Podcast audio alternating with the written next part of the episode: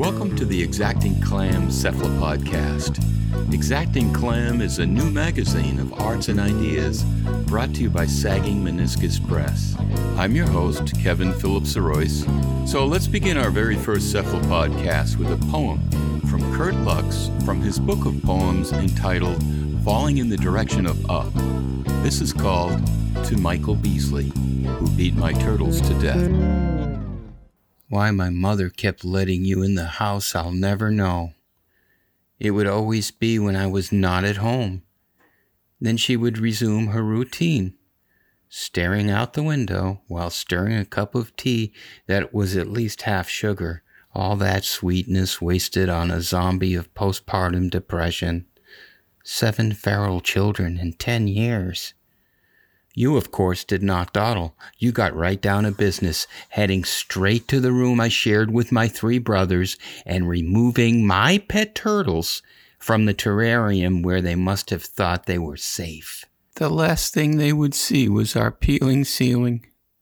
And whatever blunt object your grubby little fist wielded. One time it was my prized possession a talking G.I. Joe figurine capable of uttering half a dozen urgent battlefield phrases. After that, his neck bent at an odd angle. And whenever I pulled his string, all he could say was, Medic, get that stretcher up here. But there was no medic for my turtles, or for me. That was Kurt Luchs's poem from his book entitled Falling in the Direction of Up. Next in our Cephalopodcast is a short story by Charles Holdefer from his collection of short fiction published by Sagging Meniscus Press entitled Dick Cheney in Shorts. This story is called The Plans. Like many people, my friend Herb had his demons, but what set him apart was that he kept them in a pen in his backyard. One night after dinner, when we'd finished dessert and everyone at the table leaned back and felt the meal settle, he invited us to come out and take a look. Oh, they're not interested, his wife Marjorie told him. She smiled at Nancy and me. Are you sure you don't want some more apple crumble? We shook our heads. Stuffed, I protested. They might want to see them, said Herb. Not that I'm insisting. I constructed the pen myself. It's my own design. What do you think? Oh, uh, we could, said Nancy. She eyed me across the table. I knew that she wasn't keen on the idea because she started work early the next morning. We had a long drive ahead of us back to North Platte, but I was intrigued. Sure, why not? I told them. So, with a scraping of chairs, we got up from the table. Dickie, a skinny boy with butterscotch hair, trotted in from the living room. He'd been excused from supper long ago in order to listen to The Shadow. Now he seemed excited. You gonna see them? I'm coming too. He ran ahead and flung open the screen door. Outside, it was dusk.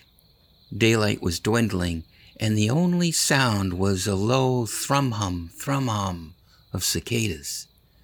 The air felt cool and smelled of growing green. As we moved across their patio and onto the grass, stars were beginning to appear above the trees and the lip of the horizon. Dickie reached the pen first, his fingers curling in the chain link. In this light, you could still see them scramble and dart across packed dirt. They were very quick. Approaching the pen, Nancy took my arm and giggled. She was nervous. I could tell. Suddenly, so was I. Yet at the same time, I, I wanted to press closer and get a better look. Crazy, eh? said Dickie and shook the wires, rattling as much as he could. I, don't know what he sees in them, said Marjorie, folding her arms in front of her. I would never keep mine that way.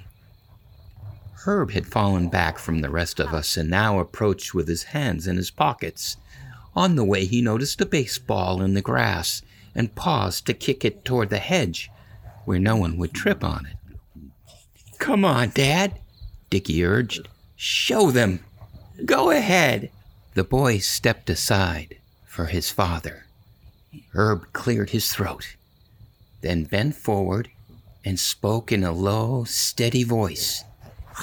This is where you end up, he murmured, and activity in the pen increased. There was more scuffling. This is as far as you go. We're safe now, aren't we? The scuffling intensified, and there was something plaintive in Herb's question, a, a pleading note, unlike anything I've heard over dinner. Maybe it was the way he said we. Earlier this evening, we had referred to everyone at the table as we'd passed around the plates of food and spoken of property prices and promotions for soil conservation agents. Herb and I worked in the same field and had roomed together in college. We went way back. This is a good place to raise a family, he and Marjorie had agreed. Dickie likes it here, too. Did he show you his ant farm? Now Herb spoke toward the wire. Do you miss me? Do you? He was answered with a shriek. This startled me, and I reeled back. Nancy recoiled too. In the pen, they ran faster and faster till they were just gray flickers, and Herb's beseeching voice was drowned out by little screams rising into the night sky. Dickie ran alongside the wires with his feet moving in a jerky dance. Marjorie shook her head and clapped her hands over her ears. She mouthed words, but it was impossible to make out what she was saying. It was like speaking into the wind. I nodded and pretended to understand while Nancy pulled my arm. She wanted to leave. I think we were both unnerved. Now Herb moved away from the wire, and the noise level went down instantly. He turned to us with a sad, twisted smile. So, there we go. Well, Herb, I replied, uh, that sure is uh, something. I didn't know whether to comfort or congratulate him. The fighting in the pen slackened, and Herb called over his shoulder, I'm leaving you now. This stirred them up again. In fact, it seemed to provoke and madden them. Once more, it was impossible to speak. Such was the vociferation. Dickie dropped to his knees beside the pen, laughing on the other side of the wire. They whirled and screamed. Dickie picked up a stick and began to poke it into the cage. When Herb saw this, he swiftly stepped forward, grabbed the boy by the arm, and jerked him to his feet, gave him a shake. He pulled him away toward the house. He scolded, What's the big idea? That's not nice. I was only playing. It didn't hurt anything. Son, you shouldn't tease them, Herb said, patting him on the shoulder. You'll see.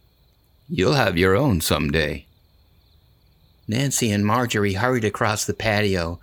Suddenly, all was silent again, except for the thrum hum, thrum hum of the cicadas. Herb released Dickie and then leaned in close to me and said softly, If you want, I can send you the plans.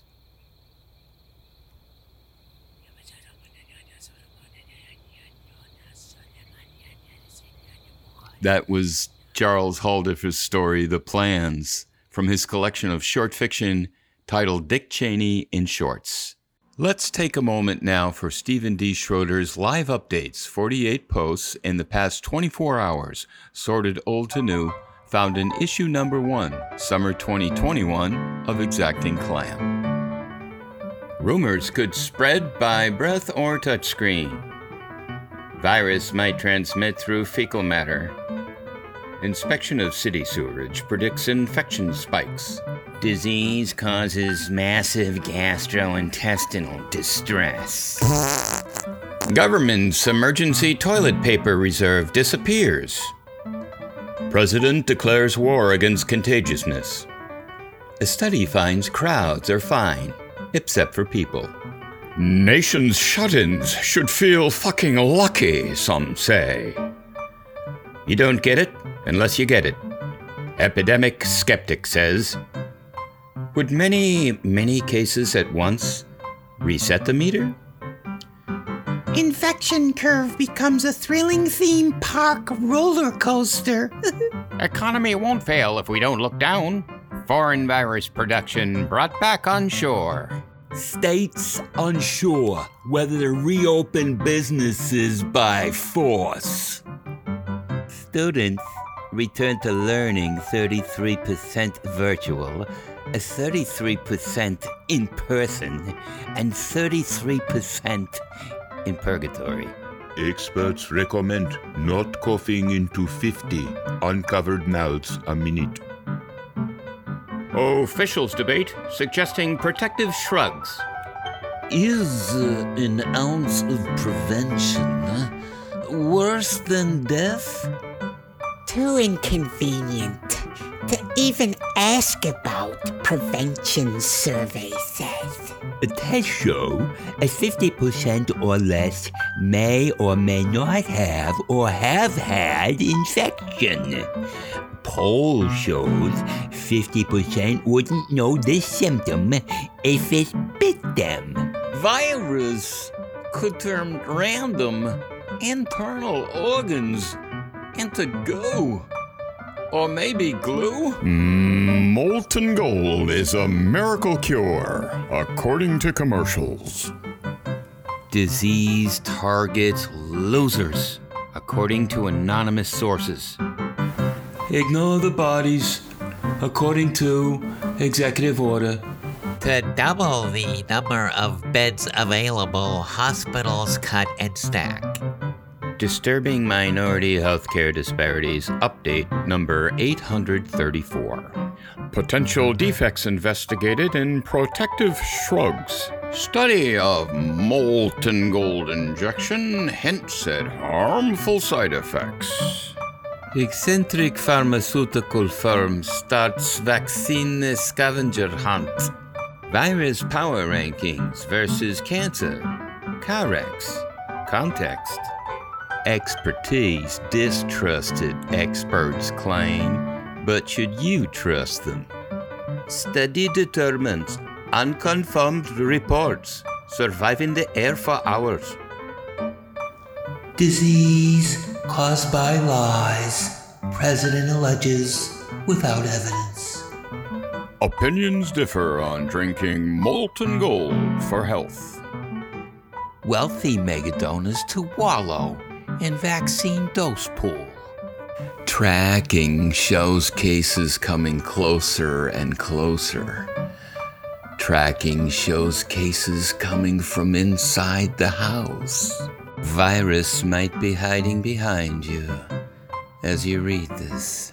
How long before your clenched chest is more than weary? Study discovers your space compresses a little each night. Why the recurring dream where you can only mime goodbye? Distant has a different definition now. Is what is what will be, or will what was be again? Virus might transmit if you think about it. Virus variant might transmit if you don't think about it. Everything you thought you knew has changed. Too normal could be the newest warning sign. That was Steven D. Schroeder's live updates, 48 posts in the past 24 hours, sorted old to new. Here's another piece from issue number one, summer 2021 of Exacting Clam, a short story by Daniel Beauregard entitled After Kafka.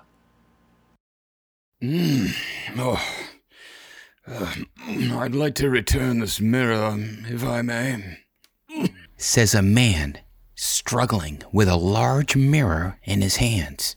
And what seems to be the problem with this particular mirror? The clerk in the complaints department asks, without looking up. I can't see myself in it. That's the problem. The more I look at it, the more I realize I could never see myself in such a mirror. No, not this one. It's just not possible. And it certainly wasn't cheap. The salesperson seems taken aback, then vaguely gestures he'll return in a moment, shuffling off into a darker corner of the office.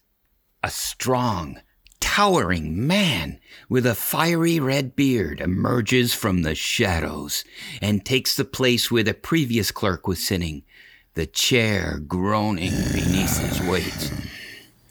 Now, what seems to be the problem? As I explained to your associate, this mirror doesn't work. What? Doesn't work, you say? The man scratches his beard in thought, then stands up from behind the desk, crossing to the front of the room where the other man stands nervously, still struggling to hold the heavy mirror. Um, prop it up there. The other man says, pointing to a nearby chair.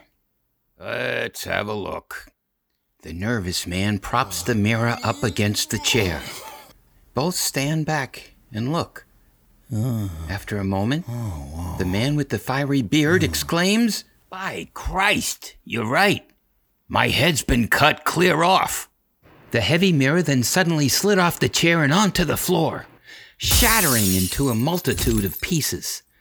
Horrified, the nervous man got down on his hands and knees, hurriedly picking up the shards until he froze.